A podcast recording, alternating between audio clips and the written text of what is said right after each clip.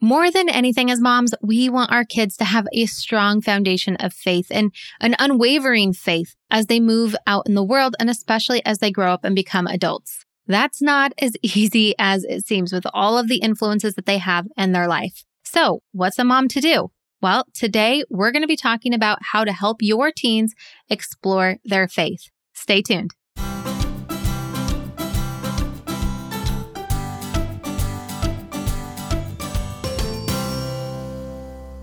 Hey, friends, welcome back to another episode of Redefining Balance for Working Moms podcast. I'm so glad that you're here to hang out with me today. If this is your first time tuning in, I'm Jenny Stemmerman, your host and fellow working mom, and we are in a series all about equipping you for the best school year ever. Now, we've talked a lot about routines and anxiety and academic planning and so many things, but one thing that is the bedrock that we know, I know, that we all want our kids to have is a strong foundation of faith. Now, if your kids are homeschooled or they're going to private school, their influences might be a little bit more controlled in this area. But if your kids are going to public school or they're just out there in the world, on the internet, all of the places, there's a lot of things that could help to influence them not in the direction that you want them to go as it pertains to your faith. And you know what? We all wrestle with our faith. And so it's completely normal for our kids to do the same. But as moms, we want to be equipped to handle that. it is, oh boy, I'll tell you, once your kids get a little older and they start asking some really tough questions, or they have friends or peers that just maybe not be uh, perfectly aligned with your belief systems, things get hard. And that is why I'm so blessed to have the two guests that we have on today. Yeah, two guests in one to help us navigate these waters, to help our kids explore their faith in a healthy way that helps to ensure that it is something that they're getting their questions answered, but they're also strengthening their belief in God as they develop into being the person that God has created them to. Now, in addition to these podcast episodes to help you set up a strong foundation for back to school, I do want to remind you that we do have a course available for you. It's like less than $5 over at yourliferocks.com that you can get. And it has all kinds of journal prompts in there and checklists and just ways to help you create more balance for your kids as they go back to school. So if you're looking for I need like the practical step by step. What do I need to do to make this a great school year? You can find all of that there at yourliferocks.com. All right, friends, let's get into this interview. It's a good one.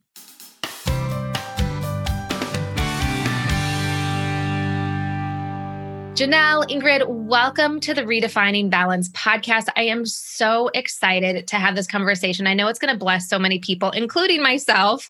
And I think that this is going to be great because we are getting ready for our kids to go back into school. And, you know, when we think about going back into school, I always like to look at it from a very holistic perspective as far as physical, social, educational, and spiritual. And that's what we're going to be talking about today because spirituality is kind of one of those hard things to guide our kids through. So, but before we get into all of the great tips and information that you have for us, I would first love to just learn a little bit more about you. Janelle, can you share with our audience a little bit more about who you are?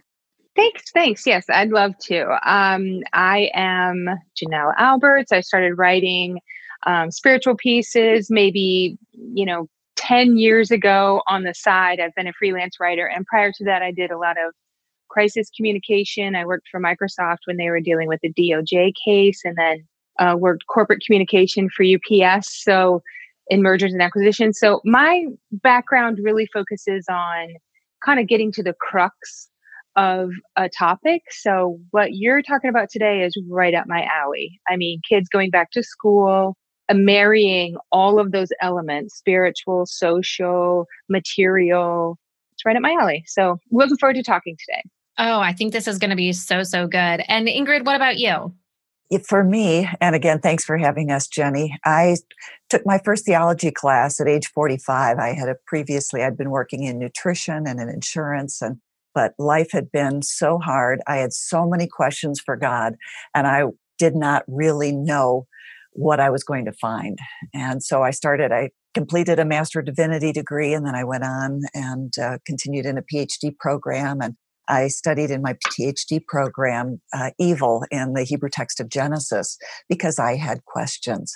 and just my my searching process has helped me so much uh, with my own family, with my son and the losses that we had, and my daughter, and um, and then just from friends and students, and it's just kind of built from there. So I'm just deeply thankful for the opportunity God has given me to share the things that He's been teaching me in my own journey. I think that that's so beautiful, Ingrid, that that you really had these questions and really went seeking for answers later in life. Because today we're talking about the questions that kids have as they're younger. But mm-hmm. I love when you were sharing your part of your story, I was thinking it's it's just so proof that it's never too late because I feel like you know when we're really talking about setting our kids up for this and and Janelle what you said getting to the crux of it this is where I feel like it's the hard part of parenting because I almost feel like it's a battle for the souls of our kids against the culture and society and all of these other things. And is that the right perspective to have first and foremost? Janelle, what are your thoughts around that? I think that's a fair assessment in the sense that we have to take this seriously. And the only thing I feel more pressure as a parent than getting my kids to profess their faith in Christ and my home is to ensure that they're continuing to profess their faith in Christ when they leave my home. So I absolutely related to Ingrid so much about as adults, we have so many questions. So I wouldn't want to pose it like it's a fight to get this early on, but it isn't self evident. It does take dialogue, it does take questions. So to get comfortable with engaging in those kinds of messy conversations early on is going to help everybody. But I do think if we come at it from a place of, you know, we're not defending a religion here. We're building a relationship with God. Our children are building a relationship with God. So we're not on the defense. We have real solid ground that we're standing on. And when you come from that place, it's a little bit easier to have open, honest dialogue than if you come from a place of fear. So marrying those concepts takes a little conversation, but yeah, we're on the right track. Okay, good. Yeah, because as I was preparing for this interview, I was thinking about it and I was like, wow, this it does feel like it is a bit of a battle. But yeah, I know in my own experience, I was not raised in the church. I didn't come from a Christian home and I found Jesus later in life and in my relationship and growing in my faith, I've done a lot of wrestling with God over topics that I just don't quite understand. And the thought of leading my kids through those things that I still don't understand seems yes. really intimidating. And Ingrid, with you kind of struggling with these things, and you said, you know, you seeking after these answers and then being able to then and turn that to your kids. When you went to theology school, how old were your kids at that point? My son was uh, i started when my son was nine years old so that was certainly very fitting for the the book that we wrote here and my son was struggling with a lot of things. His father had been sick since he was two and it just we continued to go through a lot of hardships and there had been a, a murder in our family and some deaths and so he had lots of questions starting from pretty much as soon as he could talk because things just kept happening that were very very difficult. And so that kept pushing me. And my relationship with God was the thing that was tested. I loved what Janelle said. We're not on the defense. We are seeking for ourselves as well as our children to have a relationship with God, to develop that enough trust that you can continue to go to God with your questions, wrestle with God. And I, I love, you had mentioned wrestling also, Jenny. I love that the whole nation of Israel is named after Jacob, who wrestled with God. That's where his name yes. came from. The one who contended, wrestled, struggled with God. And God meets us in that place in the midst of our kids' questionings, our questionings, and God can take it. God's not afraid of our questions. He's not afraid to engage with us and help us walk through those difficult questions, difficult times and places. Mm, that's so beautiful. That's so beautiful. And, you know, thinking about those that are listening, and we've talked a little bit already about the different stages and, and when we might have questions for God. And I was thinking back to when my kids were younger, they're now 15 and 11. But when they were younger, they asked questions that, quite frankly, are not answered in the Bible. And who knows what the answer is? You know, questions about dinosaurs or why is the sky you know different colors and why does this work that way and you know stuff that no one knows the answer to. And I my would answer would always be like, well, someday we'll get to see God and we'll get to ask him for ourselves. But how much yeah. do those kind of innocent little kid type questions kind of set the groundwork for bigger questions that might come up later in life. Yeah, I, I think that's exactly where we begin. When kids from the back seat, if we're coming home from church and they ask some question, just like you were describing, where we kind of zero in on the book because as parents you can stumble around like you did jenny have some kind of an answer and that's a very good answer for where they are at that stage. But when they start reading the bible themselves at 10 11 12 and like for ingrid's son who's had major happenstances in his life and they want to know maybe a tangible maybe what mom and dad think maybe yeah, we don't know what the Bible says, but to the degree that we do know what the Bible says, what do we think? And like you were saying, Jenny, you had questions when you were much older and thinking, how am I going to lead my kids through this? I mean, I legitimately thought I'm going to answer my kids' questions. I love this idea of dialogue. The problem is, I wasn't that good at it. And so you can have all these good ideas like, yeah, I'm going to be open to this and we're going to create an open environment of dialogue. But I mean, we need a hand. So that's what Ingrid and I were thinking in terms of we need some cheat sheets. I mean, we call them parent primers, but we need some brush ups. Like, yeah, we maybe don't know what the Bible says about why is the sky blue per se, but we know something about what the Bible says. So we set the book up so when the kids come to us, they know they'll get a couple of things. They'll get a tangible They'll get um, something from the Bible. They'll get a warm welcoming from mom and dad that we actually want to talk about it. And it'll be quick, like five ten minutes. And it won't be awkward because we kind of walk through some Q&A so that no parent is stuck thinking, I have to be the expert here. Mm, I think that that is so important because it does start to feel like a different kind of battle when your kids start right. asking really tough questions about right. you know sexuality and you know things mm-hmm. that are happening that they see in culture or that they're learning about in school or being exposed to at school and they bring that back and it's just like uh it's it's hard you know you think about like Very. answering questions Very. and then when you get asked some of those questions you're like a deer in the headlights like oh my gosh yes. i don't even know what Very. to say to you yeah. So let me ask you this question. And Ingrid, I'm going to pose this one to you because, and then I want to kind of get back to like the preteens and, and kind of this open dialogue and being able for them to feel like they can come to you with any type of question.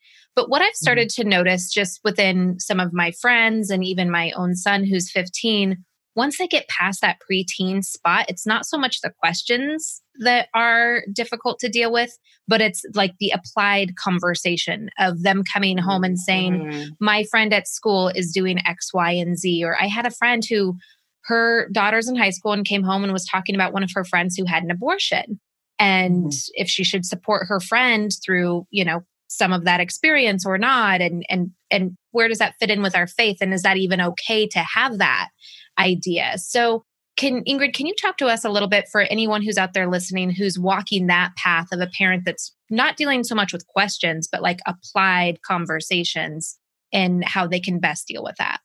Yes, and I believe that's why setting up preparing when the children are younger that they can come to us with any question. No question is bad, no question mm-hmm. is wrong. Mm-hmm. It's a question. And so setting that up, being able to dialogue. And I'll preface it with there was a place when my son turned 13 and he quit conversing with me and I finally I confronted him he said well you know that's just what happens that when you become a teenager you just don't talk to your parents as much and at the moment I believe God gave me the, the right response he said you know I think that if we keep talking to each other, things will be better. And so it was just real simple, but we just kept yeah. talking even through the really hard things. So I think that's the first thing is never shame the, the child or the, the teen uh, or the young adult for coming to you with questions, but say, just have that approach. Let's sit down and let's talk about it and let's let's pray about it. Let's see what the Bible has and give them opportunity. What do you think about this? And give them opportunity to voice it also and and become increasingly each of us to become increasingly more familiar with what the bible says but to have some tools also know some resources to go to and so yeah it, it's you know questions i've i've had uh, friends teenagers and young adults come to me with questions about sexuality and all kinds of things and sometimes we'll just continue the conversation for months as they wrestle mm-hmm. through and i ask them questions and as we say well let's go back and see what does the bible say about our identity as as people made in the image of God. What does it mean? Talking about our dignity as human beings and, you know, the importance of life and the fact that everything, Jesus said, all the commandments hang on the two love God with all your heart, soul, and strength, and love your neighbor as yourself. And mm-hmm. so just sometimes bringing them back to basics, but we don't need to give them all the answers right away. We need to be able to explore with them because sometimes we need to explore as well and hear their mm-hmm. heart and ask them, okay, let's, let's pray about this together. And then you pray about it. Let's both take a look and see what scripture has to say. And, and then again, we, we provide some resources, of course, here for some questions, but it's, it's building a habit of doing these things with them, inviting them into the conversations. Mm, mm-hmm. That's so powerful. Now, mm-hmm. Janelle, I have a question for you to kind of build on what Ingrid just shared and, and kind of going back to what you had said earlier about equipping to have these types of conversations because sometimes just the skill of of dialogue and is difficult, let alone knowing what the answer is and the right thing to say sure. is. Absolutely. So one of the things that that I was kind of wondering about because there are some things that as Christians we believe like this is an absolute truth. Mm-hmm. But we want to be able to keep the dialogue open and allowing our kids to ask questions. How much should we be pushing absolute truths versus keeping a dialogue open and, and letting them continue to seek and ask? You guys, it's back. Life Balance Method starts a new 12 week program on September 11th, and now is the time to sign up and get ready. You'll learn the life balance system to grow in every area of your life, be more productive and build solid routines that are the backbone of balanced living, all while keeping you focused on putting God first in your life and living in community. The 12 week program includes weekly lessons to learn the system while you live it out. Plus, I'm going to mail you a life balance planner as an extra resource to help you include the program and its principles in your everyday life. Now, these are audio lessons which are easy to incorporate into your weekly routine and apply to your already busy life. Why not end the year strong and on the right note and let the next 90 days be the time frame that helps you get organized, clear, and ready to do all that God has called you to? You'll get lessons on each area of life, including your faith, marriage, parenting, home, finances, health, career, and friends and fun. Beyond giving order to these areas of life, you'll learn the monthly, weekly, and daily process of keeping everything balanced in your own unique way. Enroll early and save. Go to yourliferocks.com and click on the programs and resources to learn more. Well, uh, that's such a good way to phrase it because when they're coming to us, like you said, they're coming even very young. They're talking about applied in terms of like, I've been told this about the Bible and my friend has blank. So, which is the absolute truth, if you will? And I'll say, a couple of approaches. So, first of all, like we've been kind of discussing, we feel panic as parents. Oh, yeah. And absolute panic. So, we're saying, let's engage in a dialogue that makes us panic, essentially. And so, the first thing that I want to say, even as Ingrid was answering the previous question, is we are not in this alone. Although these are intimate conversations that we're going to have with our kids, we don't have to expect ourselves to know how to have that dialogue just off the cuff it's okay for us to say, well, that's something. Let's think about it. Let's talk about it. Let's say what's good. Wednesday night, you don't have lacrosse. I don't have whatever, you know, something along those lines. And then call a friend. Like we need Nathan's, I said in a little snippet that I had been talking about with Ingrid. You know, in terms of David and Nathan, they had a friend who Nathan told David when he, you know, needed to be kind of called out on something there's so many times that I would call Ingrid and say, I need to convey such and thus to my daughter, Abby. And Ingrid would talk with me about it because she knows Abby. She knows the trajectory of Abby. And Ingrid's committed to absolute truth. I'm committed to absolute truth. So I would just say, first of all, having a Nathan, having an Ingrid, somebody that you can practice having dialogue with even before you run it by your kids, especially if it's something really serious. And then after that, this idea of things being an either or, having an open dialogue doesn't position an either or with absolute truth. I mean, the Bible, we believe the Bible to be God breathed. We believe the Bible to be inspiration from God. And it's set up in a way that takes conversation. So there's nothing about open dialogue that is insinuating I have to be swayed from the originator of the material world, from the who redeems me, who is my savior, who, et cetera, et cetera, for, you know, the dignity of human life. Yeah. So I would just say that, that we can really rest on this notion that open and honest dialogue isn't undermining truth. It, in fact, is what Paul was doing when he was going into the synagogues and discussing, disputing, dialoguing. That's where Ingrid and I got this word, dialegomai, that you dialogue because you're coming from a place of truth. Mm, yeah, that's so good. I think that that's so powerful because Ingrid, before I ask my next question, I feel like you have something you want to add. I do. Thank you for. You could probably hear my little. yes, I did, and I can tell it's probably going to be really, really wise. So yes. I want to hear from you. yeah. Well, yeah, uh, and I'm reminded of the. There were about five years from the time my son was 13 until he turned 18 that he went in complete rebellion against God and went against everything that he had ever been taught, learned, because he had lost his dad. His dad actually took his life after nine years of illness, and mm. financially, I had lost everything because I had trusted the wrong person in business. And so everything, it's like his whole world as a, as, as, a boy had fallen apart. And he just said, Mom, I think God's mad at us and he's abandoned us. And he just went as far away from God as he could. And I first, you know, the first few years, I was trying everything. I was trying the whole mother manipulation thing. Oh, don't you know you're breaking your mother's heart? And, you know, all those things that we try to do to try to coerce our kids into, you know, just come to church with me. And, you know, and, and finally the Lord said, Did I ever manipulate you? Did I ever coerce mm. you? And the Lord just so brought good. me through a process of learning that He is at work, whether I see it or not. My job from the time He was young and all the way through is to plant seeds and to be the representation of God and then to trust the Lord, trust that the Holy Spirit is at work, trust that the seeds planted in our kids' heart will take root and just water them and then step back because we're not going to force the seeds to grow. And so God brought me to a place of peace in the midst of my son's rebellion and to believe in my son, even when there seemed like there was nothing to believe in. And and that, and I there was one point where my son, he had actually moved out of the house before he was 17, dropped out of high school. I mean, it was just kind of a parent's worst nightmare. Uh, drugs, all kinds of stuff. And by the way, he has said that I can say anything about his life because now it's just part of his testimony because he did come beautifully. He's a strong believer. And it, it was at, at that that particular point when he stopped back home and and uh, then he asked the question mom do you believe in me and god had done such a work in my heart whereas previously I, I had said to god god there's nothing to believe in in my son but the lord had done such a work that i could say yes. And i know that all the things that we've been through all the questions you have all the things that we've wrestled with and lost i know god is at work in your life to bring it about for good.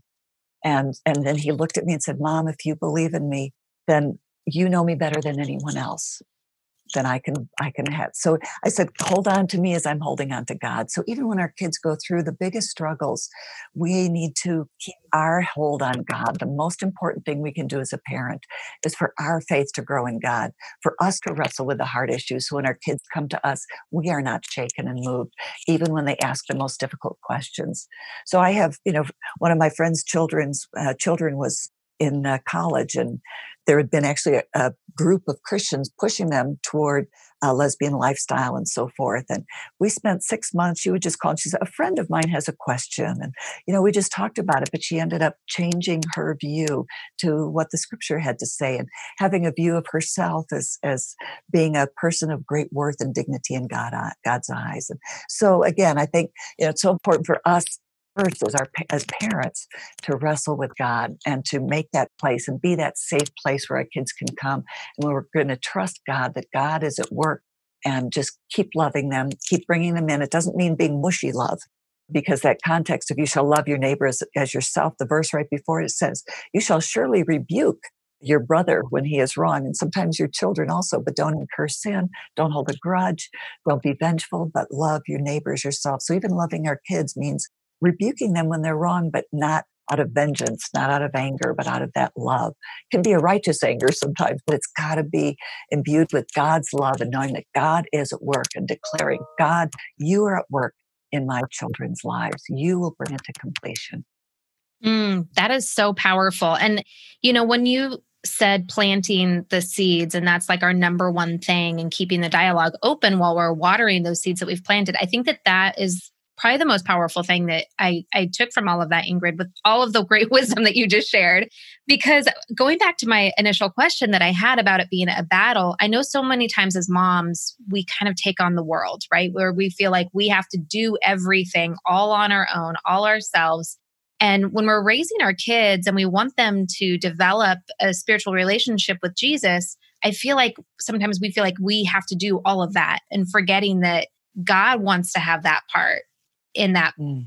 in forging right. that relationship it's not all on our shoulders That's right yeah so i think that that is is really so much freedom, but also super duper mm-hmm. scary. And the fact that we have to sometimes trust, yes. you know, the prodigal son going away and and feeding the pigs and mm-hmm. and and being hungry before he comes mm-hmm. back. So what advice do we do you have in for and Janelle, I'm going to pose this question to you as a mom to mm-hmm. to walk that boundary of knowing when am I pushing too far? When do I need to kind of hold back a little bit more and just kind of bite my tongue and ask a question versus tell and and kind mm-hmm. of keep mm-hmm. that balance? Well, I my experience has been we have tools at our disposal that we kind of don't give the credit where credit is due. Like the word, for instance. I mean, and the Holy Spirit and the church body. I mean, there are places that are, there are ways that God is reaching out for our kids that we don't even know.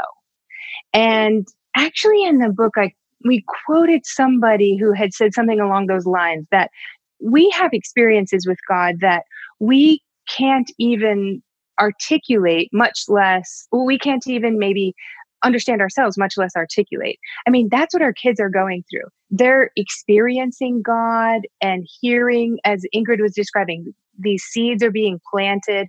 And the fact that they can't articulate it back to us isn't necessarily a good telltale sign of how it's going in the moment. So for us to kind of have more confidence in the tools at play. And one of the ways, as Ingrid and I were researching for this book, one of the ways that I was so witness to about the word is there are, we mentioned scholars who say some things about the Bible, like that the Bible is, there's a Yale professor that we quote saying the Bible is the, the place uh, where the infinite value of human dignity originates. And we quote a professor from Harvard who says, This concept of agape love comes from Jesus and the church. I mean, these are people who don't even go to church and they've gleaned this kind of information from scripture. So scripture is no joke. It's a mm. very powerful uh, yes. tool. And so when our kids are receiving scripture, it's very powerful. So just to your point, we are not their Holy Spirit.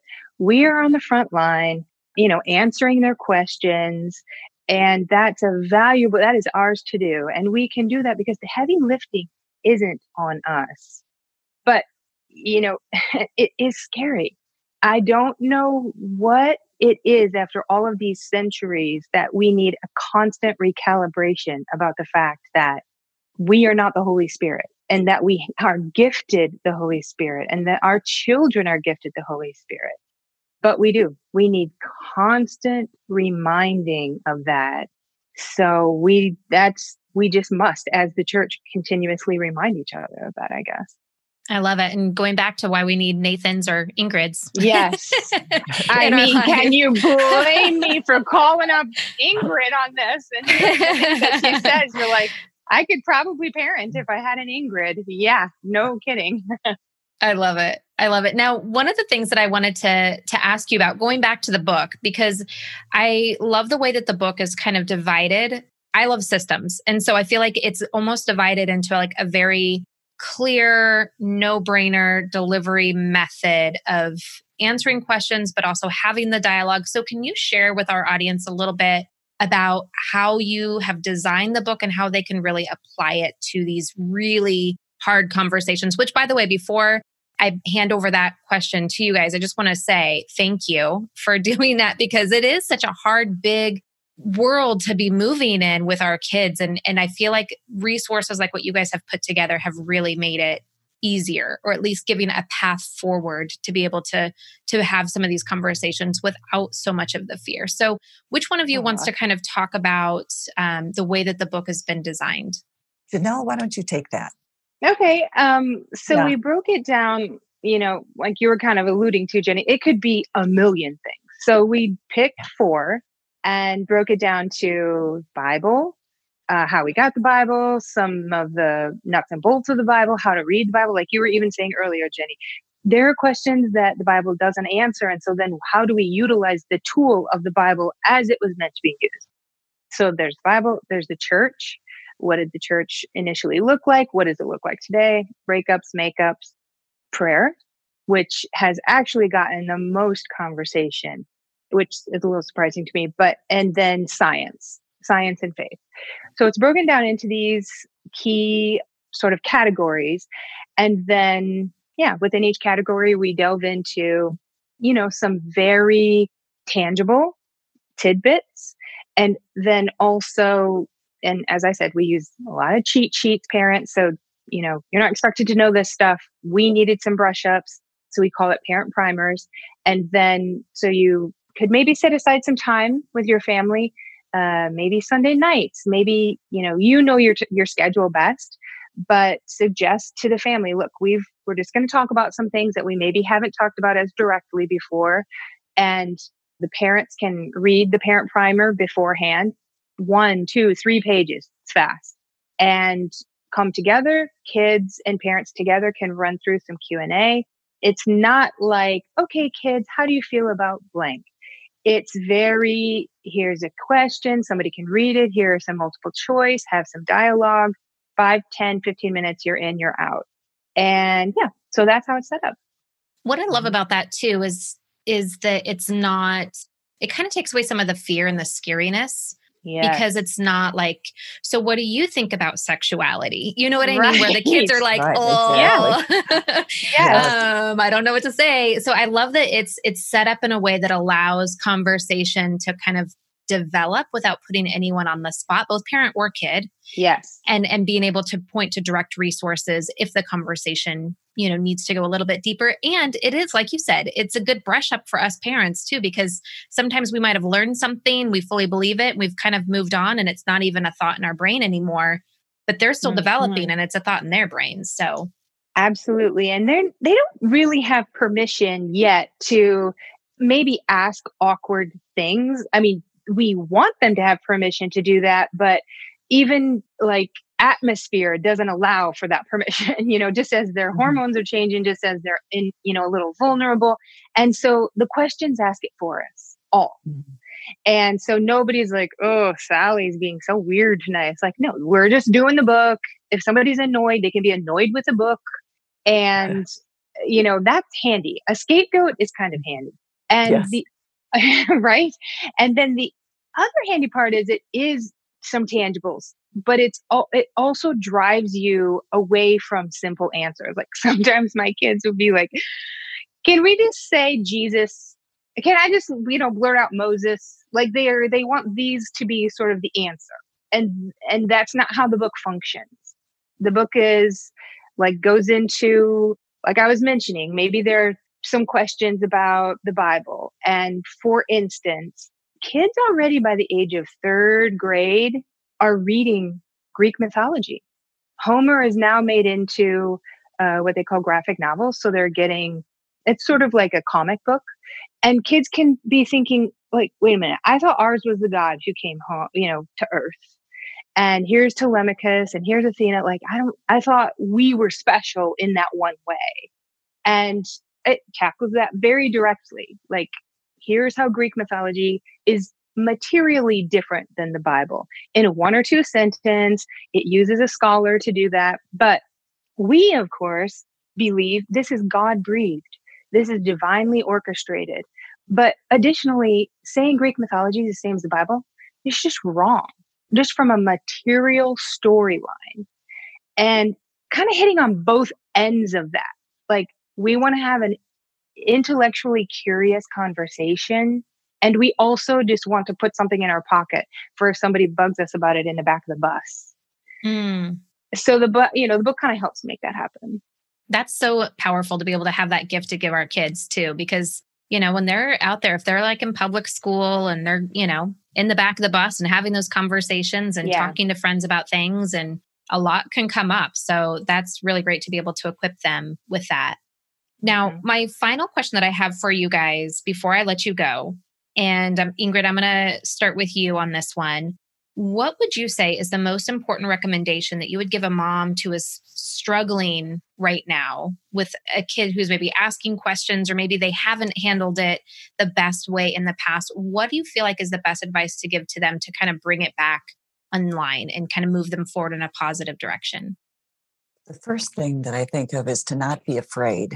And that's, you know, I, we, both of you have mentioned, and it's as a parent when we either see kids struggling or doing or going in a direction that we know is not a place that we would want them to go from as a as a believer uh, but to not be afraid and to trust that god is at work in your children's life whether you see it or not and then to continue to engage with your child as the opportunity. Find out what are the situations under which you, your child will talk. For my son, it was taking a ride in the car. Uh, for my daughter, it was going somewhere special, and then things would open up afterwards. So, finding out what are those situations where they are willing to open up and then just continue to speak even if they say you know i hate you or shut up or whatever. You know when when my son would say that to me I, I would say to myself i'm being a good mom. You know not trying to foist things on him but just trying to create space to have those conversations. So i think that's and then also just doing our homework uh, ourselves as well as taking our time in prayer giving our burdens to the lord as one of my favorite sermons ever. It said, Turn to the Gospel of John, chapter 1, verse 20b, and read after me, I am not the Christ. So John the Baptist was pointing to the Christ, but today, I am not the Christ. My job is to point to yeah. the Savior. There he is. Mm, so, so true. That's the answer to so many problems I think we face as moms. Yeah. Oh yes. my gosh. So, Janelle, same question to you. What advice would you give to a mom that maybe has not been so open with dialogue and maybe has been a little bit more of like because I said so or this is the answer so don't even question it anymore how can they get back on track yeah mine will probably sound a lot like Ingrid's in that it's not too late it mm. just isn't and I was at a school function with a bunch of moms and we were talking about something just kind of periphery kind of like this and they were like i meant to talk to my kids about that and now i didn't and these kids were maybe 16 17 and they said and now it's just too late. And i just knew in my from the tips of my you know to the tips of my toes it, it's not too late it's not. And for all the reasons that ingrid said and for all the reasons that we have talked about today but also God does show up. God is true. The Holy Spirit is real. So I don't know how to put that into a tip or an advice, but I guess just affirm it. And I will personally affirm all of your fear because it's just so, I don't know what it is about parenthood that reinforces Christianity is not an individual sport. I mean, that we need each other's edification to keep reminding us that in this little person's life, God is coming for them, has come for them, will continue to come for them. Yeah, that's what I would say. I mm. love it. I love that it's not too late, regardless of anything that has happened. Absolutely. And I want to thank Absolutely. you, ladies, again for this amazing resource and for tackling a subject that's difficult and giving us all a resource in that. Now, if people want to get their hands on this book and start diving into it with their kids, where can they pick up a copy? I mean, the best thing to do is go to Amazon, put either my name or Ingrid's name, and it'll pop up. That's the easiest way. Beautiful. And we will link to that for sure in in the show notes in the description for this podcast. And if they want to connect with you guys and maybe ask some questions or just get to know you a little bit more, where should they go for that? Uh, in my case, they could just go to a Facebook, Janelle Alberts. Yeah. Yeah. And I, I'm on Facebook also, Ingrid Spellness Faro. Um, mm-hmm. And Janelle, you've got a website also. I do, but the best shot is Facebook, I got to say. Okay. Perfect. Perfect. Well, thank you so much, ladies, for again the amazing resource that you've put together and for coming on the show and sharing so much wisdom and insight and grace with our audience today. It was a pleasure to talk with you. Thank you, Jenny. Appreciate it so much. Hey, thanks for hanging out with me today. Just because the show is over doesn't mean we have to stop hanging out. Hit subscribe and dive into another episode, or jump on over to my YouTube channel for more content to help you thrive as a working mom. Ready to get into action? You can find a number of resources at yourliferocks.com, including the free weekly success planning course. Sign up for free at yourliferocks.com. Talk to you soon.